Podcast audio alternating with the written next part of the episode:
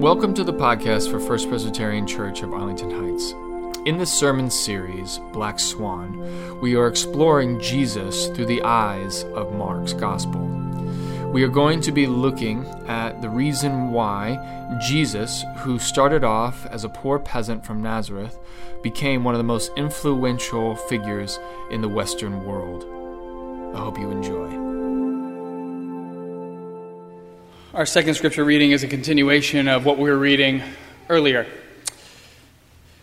So it starts off by saying, For Herod himself had sent men who arrested John, bound him, and put him in prison on account of Herodias, his brother Philip's wife, because Herod had married her. For John had been telling Herod, It is not lawful for you to have your brother's wife. And Herod had a grudge against him and wanted to kill him. Or Herodias had a grudge against him and wanted to kill him.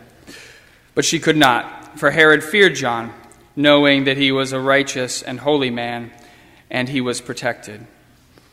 When he heard him, he was greatly perplexed, and yet he liked to listen to him. But an opportunity came when Herod, on his birthday, gave a banquet for his courtiers and officers and for the leaders of Galilee.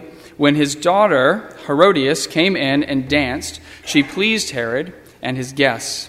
And the king said to the girl, Ask me for whatever you wish, and I will give it. And he solemnly swore to her, Whatever you ask me, I will give you, even half of my kingdom. She went out and said to her mother, What should I ask for? And she replied, The head of John the Baptizer. Immediately she rushed back to the king and requested, I want you to give me at once the head of John the Baptist on a platter. The king was deeply grieved, yet out of regard for his oaths and for the guests, he did not want to refuse her. Immediately the king sent a soldier of the guard with orders to bring John's head. He went and beheaded him in the prison, brought his head on a platter, and gave it to the girl. Then the girl gave it to her mother. When his disciples heard about it, they came and took his body and laid it in a tomb. This is the word of the Lord.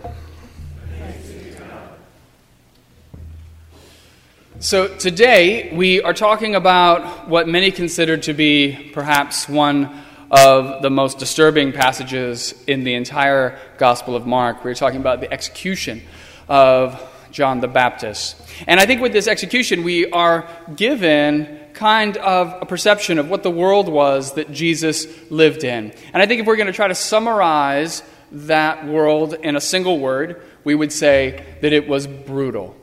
It was a brutal, violent world.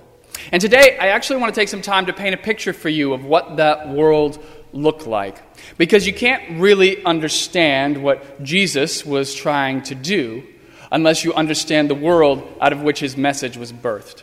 So, to begin with, I want to talk to you a little bit about this passage that we just read between John the Baptist and this guy, Herod. His actual name is Herod Antipas.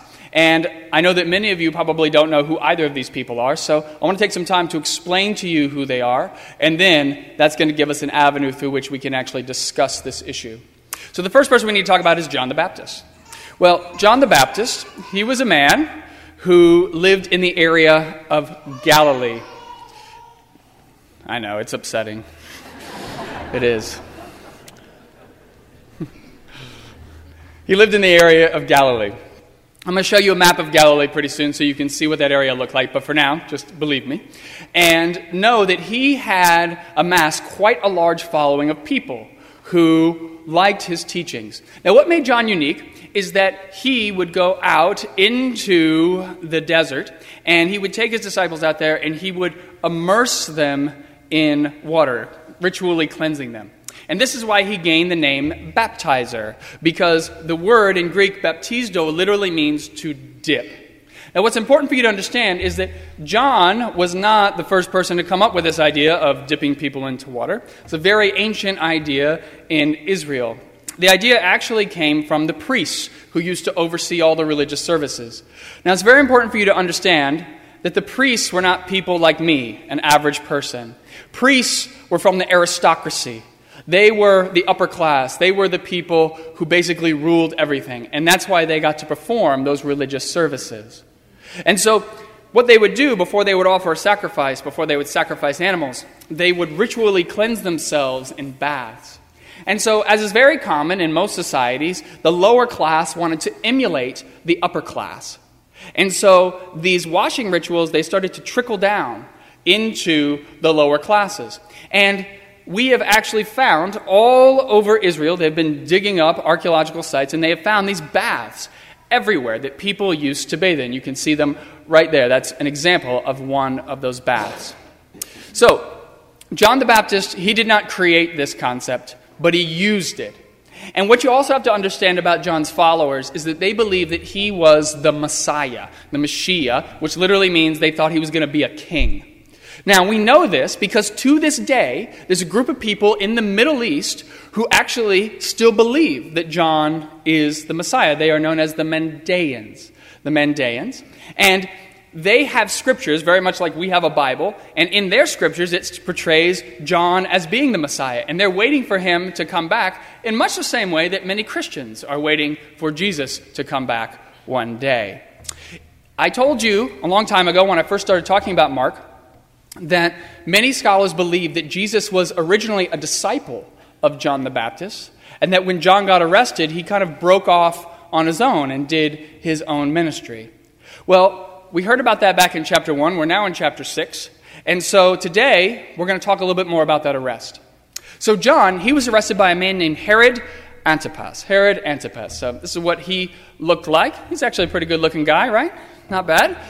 So, he was a son. He was one of four sons to a man named Herod the Great. That was his father, Herod the Great. They all had the name Herod in there somewhere. So, you know, it gets a little confusing. But Herod the Great he was a father, and the only reason you would know who Herod the Great is is because in our Gospels, around the time that Jesus is being born, Herod is the one who's out there trying to uh, kill all the innocents out there. So Herod supposedly died around the time that Jesus was born, which is be about 4 BC. That date is actually going to become important for you to remember here because we're going to be talking a little bit about dates today. So 4 BC is when Jesus was born. So Herod, when he dies, his territory has to get all split up. And the Roman emperor decides, as opposed to giving it to one son, he's going to split it up among the four. And this guy, Herod Antipas, he gets the area of Galilee. Of Galilee. Now, when he gets this area, he finds out that John the Baptist is preaching. And if you're the ruler of an area and you have a guy who's amassing a large following, what are you probably going to do in that situation? You're going to want to get rid of him, right? because he's a threat to your reign. And that's exactly what he did. He sends some soldiers out, he has them arrested, he has them put in prison. And that leads us to the scripture that we read today. Now, in the scripture today, it tells us that Herod Antipas, he's throwing a birthday party for himself, which is what we all like to do, right? Throw birthday parties for ourselves. And he's invited the wealthiest citizens of Galilee to come to this party. Now, when they come to Galilee, they're actually going to the newly built city of Tiberias. James, will you circle that for me? All right. So that is Tiberias right there. You can see that on the screen. And Tiberias, just so you know, prior to him, that city didn't really exist. He made it because he was now the ruler, and that's where he wanted his palace to be.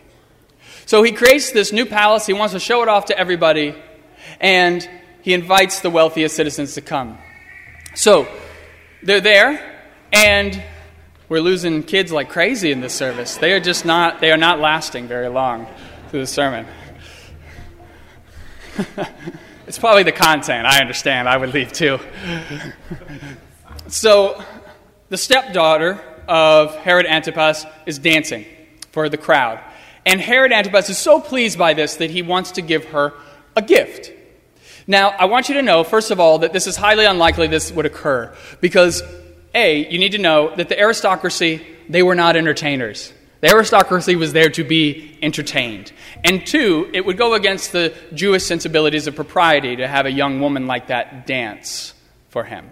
So, let's just assume for the moment, though, that it did happen because it helps us with the story. So he says, You can have anything you want up to half my kingdom. So she goes to her mom, consults her mother, and her mother says, Hey, why don't you ask for the head of John the Baptist? So she goes and she makes the request. Now, the reason why she asked for this is because supposedly John the Baptist, he was very critical of her marriage to Herod Antipas. But it tells us in the scriptures that Herod Antipas, he's really sad about this because, you know, he had a good relationship with John. You know, he liked him, he liked to listen to him. And so he was a little bit grieved to have to send these soldiers to go execute him. And he needed to do this, however, to comply with the oath that he had taken and with his stepdaughter's request. Now, I think many of you probably know what I'm going to say right here. Do you know what I'm going to say? Historically inaccurate. Okay, just so we all know, the way this story is portrayed, it's not possible. Let me tell you a couple reasons why it's not possible. First thing we know is that Mark, he thinks that John is being held in Tiberias, the place that James circled right there. That's where he thinks he's being held. And he assumes that he's in the palace and he's in some prison underneath the palace right there. But we know from historical documents that is not where John the Baptist was being held. He was held in a place called the Fortress of Machaerus. That is exactly where it stood on a hill. It was built originally by his father as an outpost to guard against people coming in from the east. So, if you want to know exactly where it is, We'll jump forward, and James can give you a basic idea of where it was located. It was right next to the Dead Sea. So, do you see that right there? What he's circling in that area? Okay, so show them where Tiberias is now on this map. Up there. Okay, so even if there was a horse that could go 50 miles an hour, which there isn't, or even if he could get multiple horses going all the way down there and back, it would take him more than 20 hours to get to the fortress of Machaerus and get back with John's head. So that tells you probably not possible, right? Now, if you've been here for a lot of my sermons, you know that I've been telling you that Mark keeps getting all these details wrong. And you might have been asking the question, which is, why does he get them wrong so often? Well, it's because Mark is not writing this gospel from here, from Israel. He's writing it from Rome, which is halfway across the Mediterranean. In fact, many scholars believe he may have never even set foot in this area of the world. So he has a very limited understanding of the geography of the area. The second issue with this whole thing is that actually it portrays Herod Antipas as really liking John. And you know what I'm going to tell you? That's not true either. I'll tell you right now Herod Antipas, he didn't like John at all. He wanted to get rid of him like he wanted to get rid of everyone else who was in his way. Do you know how we know this? Because there was a historian, his name was Flavius Josephus. And Josephus, he was a Jewish historian. He wrote about Jewish history. And he actually talks in one of his volumes about John the Baptist. And that's how we know that John the Baptist was actually at the fortress of Machaerus. From what we can tell, John the Baptist was executed sometime between 28 and 30 CE, and it was done very, very quietly. What you have to appreciate is that at this time, the execution of leaders of movements was very, very common. Let's say you all were part of my movement. I was a leader. And a Roman official found out about me and that I was getting a group of people together. Well, what they would do is they probably wouldn't even dispatch soldiers to arrest me and take me to prison. What they would do is they would have some soldiers come right through that door, come up to me, and they would kill me sight unseen right here. Now, why did they do that?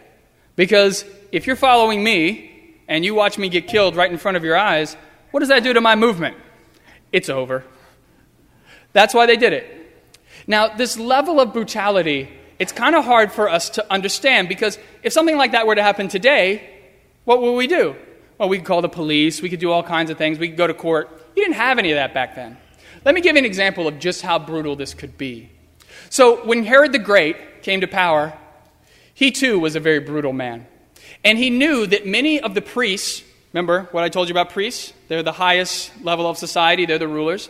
He knew that many of those people were not going to really jive with what he wanted to do.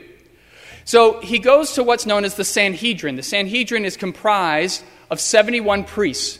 And he decides, you know what, we need to get rid of most of these people. So he decides he's just going to murder them 46 of them, in fact.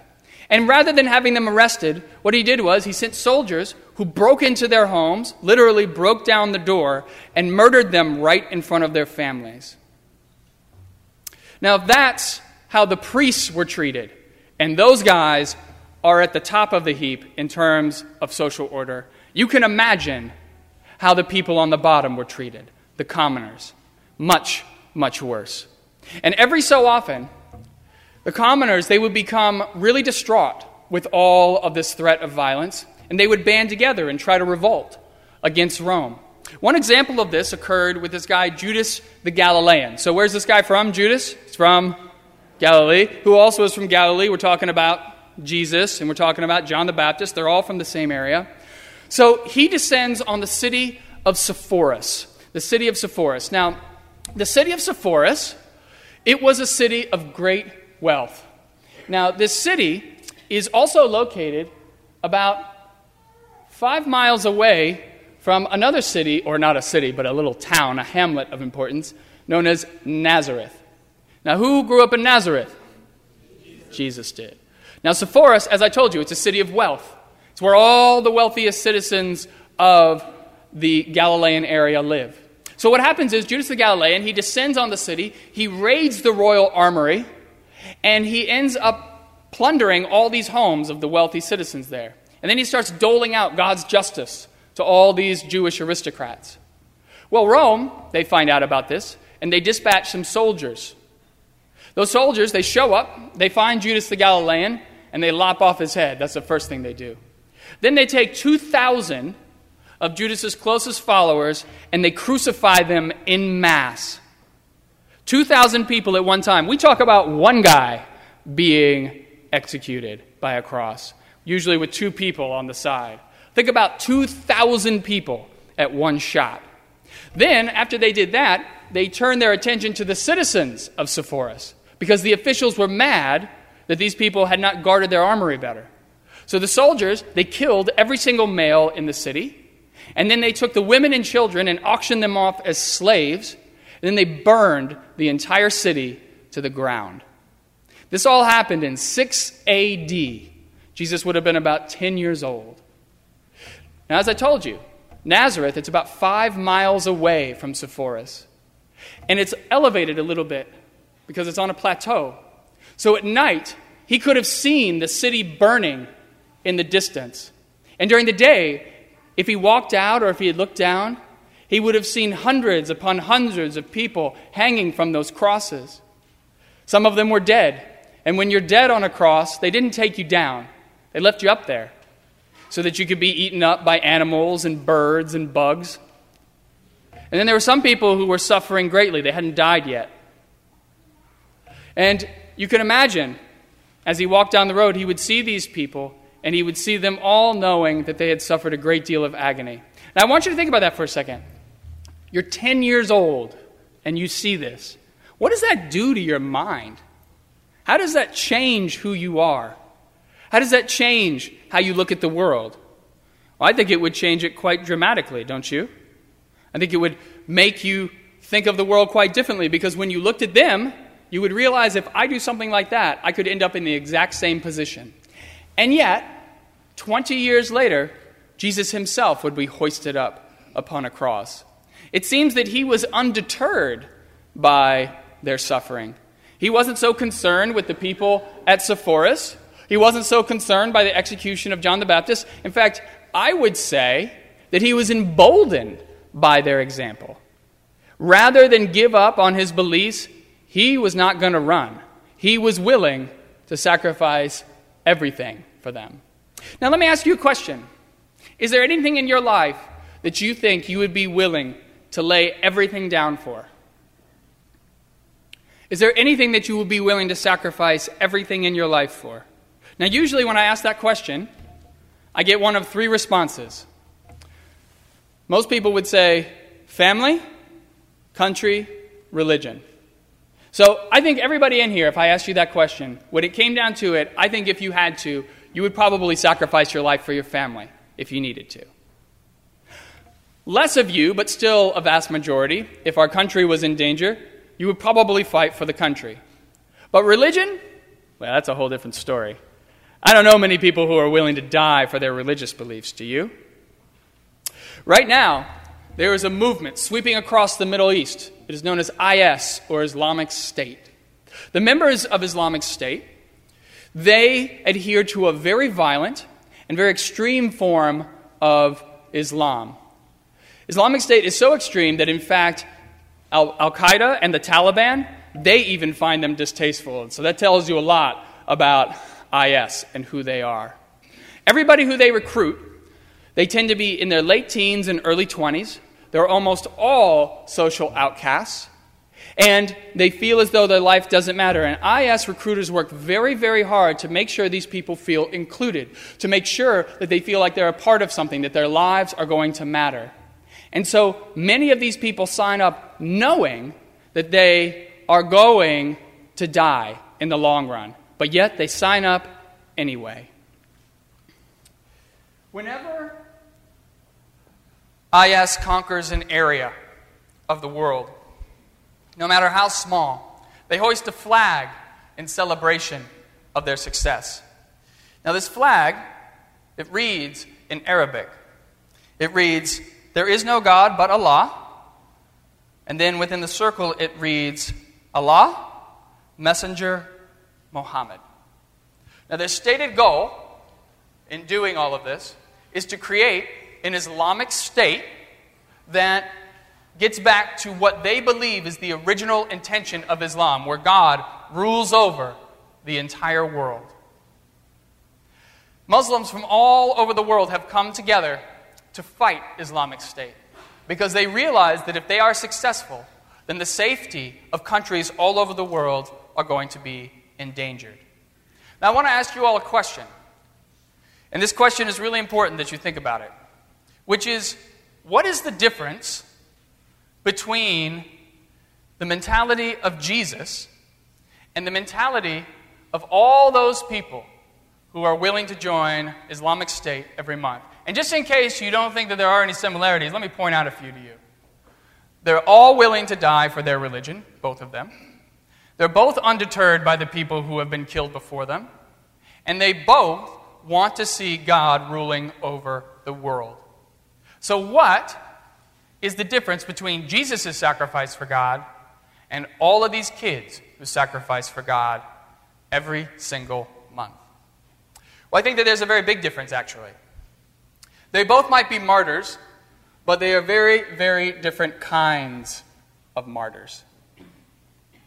So, it is one thing to stand up for your beliefs when you are the one being persecuted. It's a whole other thing to stand up for your beliefs when you are the one doing the persecuting. Whenever someone dies on behalf of the cause of IS, they are dying because they are trying to force people around them to believe what they believe. In fact, I would say that IS is very similar to the Roman government in that regard. They want to make sure that everybody conforms to their way of thinking, and the way they do it is through violence. They want to make sure nobody revolts. They are willing to murder men, women, and children with impunity to make sure everyone is in charge. So their martyrdom is a martyrdom of violence, and their message is a message of death. Now, that's Islamic State, that is not Islam. I want you to know there are two different things there. Let's contrast this with Jesus, though. So, Jesus, is he willing to die for his beliefs? Yes, he is, absolutely. Is Jesus want to see everybody conform to his way of thinking? Yes. Does Jesus want to see God rule over the world? Yes. But when Jesus goes to his death, does he defend himself? No. When Jesus goes to his death, does he fight anyone? No. He passively and peacefully allows it to happen. So, what does that tell you? It tells you that his death is very different from that of IS. That when he dies, he's dying to end the cycle of violence. That his martyrdom is a martyrdom of peace, and his message is a message of hope.